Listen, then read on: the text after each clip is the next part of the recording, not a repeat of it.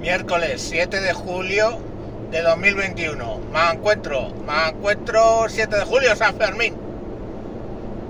Eh, tengo que volver a hablar de lo del chaval este Samuel otra vez. Y no por ganas, pero hay novedades. El padre de Samuel salió a pedir por favor, que yo creo que tiene derecho, al fin y al cabo le acaban de matar a su hijo, a pedir por favor que no se politizara la muerte de su hijo. Y que si se hacían manifestaciones, que se omitiera la presencia de políticos y banderas en general. Ha faltado tiempo desde que ha dicho eso el padre, que insisto, tiene todo el derecho del mundo a decirlo, puesto que es su hijo al que han asesinado, para que desde cierta progresía malentendida de este país se lancen contra él todo tipo de insultos que francamente en una situación normal serían intolerables y en pleno duelo por su hijo simplemente tienen una palabra, son una hijoputez. No hay otra palabra para definirlo, una jodida hijoputez. Pues poniéndole de homófobo y de todo.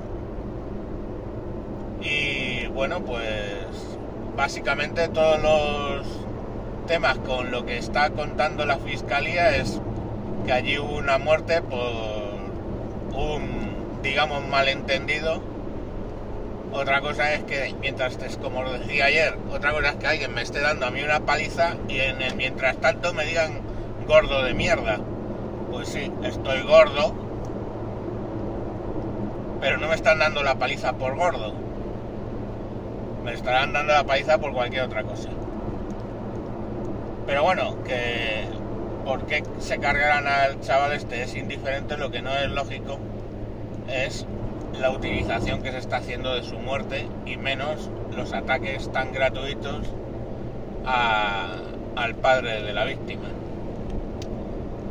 Y lo que me lleva a reflexionar al final es el motivo último por el que estas cosas están pasando, que dista bastante de por los gustos que tenga en la cama fulano o zutano, sino que no termino de entender los niveles de violencia y no me refiero solo a violencia física, solo hay que ver los comentarios que le han hecho al padre, los niveles de violencia que últimamente se dan entre entre jóvenes. Yo no sé si es que a lo mejor soy muy viejo ya y tiendo a pensar que es que la gente ahora no tiene valores o qué cojones, pero me parece un poco excesivo.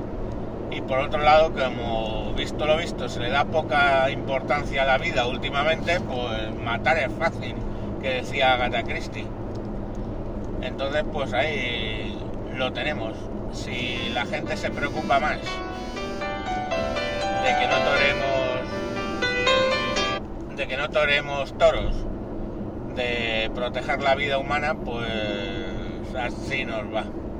En fin, que